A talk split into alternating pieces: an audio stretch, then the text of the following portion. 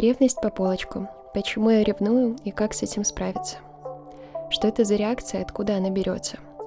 Почему одни более ревнивы, чем другие? Можно ли избавиться от чувства ревности или уменьшить его интенсивность? Как работать с этим чувством, самому и вместе с другим? Близкие отношения имеют колоссальное значение в наших жизнях. Любой здоровый человек испытывает потребность связи с другими. Эта связь может возникать в различных контекстах, и в основе ее могут лежать разные чувства, но она необходима для нашего оптимального функционирования. Хотим мы того или нет, нам нужны другие люди. И часто, сблизившись с кем-то, мы также становимся более уязвимыми. В любых значимых отношениях мы порой испытываем страхи, которые часто связаны с их окончанием или возможным изменением. Одной из самых фундаментальных и базовых человеческих нужд является потребность принадлежать, являться частью чего-то. Мы сильнейшим образом мотивированы формировать и поддерживать близкие отношения с другими людьми.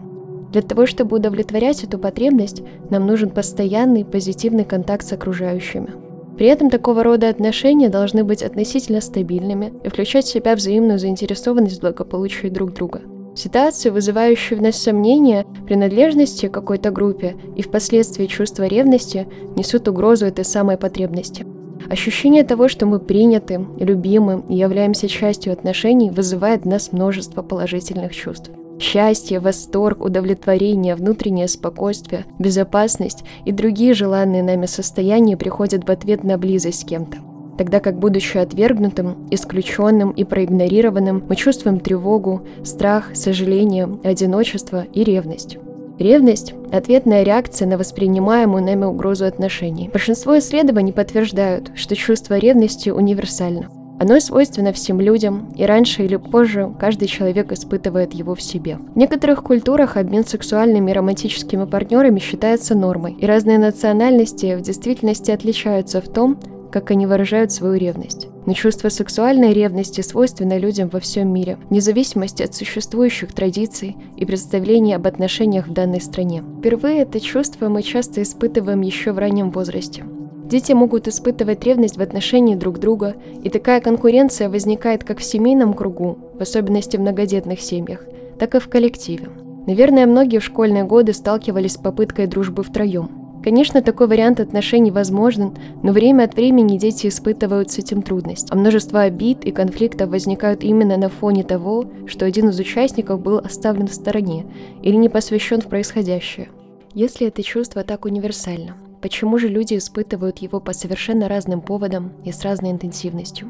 Воспринимаемая нами угроза того, что нас исключают из отношений, и мы останемся одни, провоцирует чувство ревности. В сравнении с другими чувствами она всегда очень личная и подразумевает участие важного, близкого нам человека. Когда мы ревнуем, мы боимся, что нас отвергнут или заменят. Это сигнал, что вам чего-то недостает в существующих отношениях, и по какой-то причине вы сомневаетесь, что перевес находится на вашей стороне. Существуют люди, для которых провоцирующим может стать то, чему другой вовсе не придал бы значения интерпретировал бы совершенно иначе. Дело в том, что для некоторых из нас потребность привязанности и близости дефицитная. Это значит, что основываясь на более ранних, влияющих на нас жизненных опытах, такой человек недополучил необходимого внимания, любви и проявления заботы от своего близкого окружения.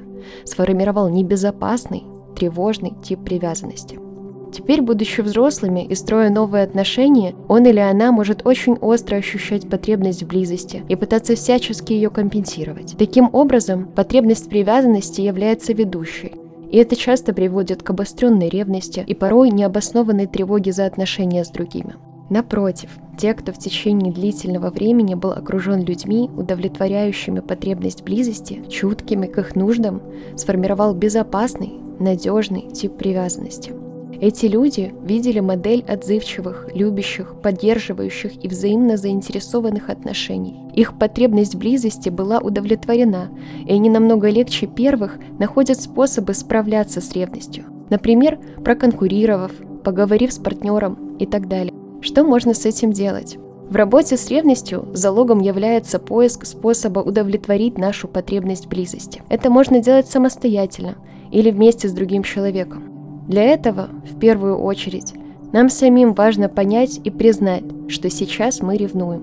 Некоторые люди испытывают сложности с принятием этого чувства в себе и активно отрицают его существование.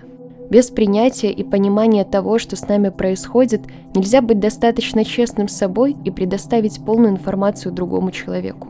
Мы можем находить способы восполнять недостающие аспекты отношений при помощи других источников. Здесь важно понять, что один человек не может и не должен заменять и компенсировать все недостающие компоненты в нашей жизни. Если нам чего-то не хватает, мы сами можем находить способы создать это вокруг себя – это значит брать на себя ответственность за свое состояние уметь заботиться о своих чувствах без перекладывания ее на другого. Это все из-за тебя. Например, мы можем задействовать других людей или повысить занятость в интересующих нас сферах. Важно не просто требовать, а предлагать, самому подходить, инициировать совместные активности и давать другим больше информации. Мы можем озвучить близким людям варианты, которые, как нам кажется, могли бы улучшить наше состояние. Например, если бы ты и я могли проводить один из выходных дней вместе, за ужином выключать телевизор и разговаривать о том, как прошел наш день, или поехать вместе в совместный отпуск, я бы чувствовал или чувствовала себя увереннее в этих отношениях.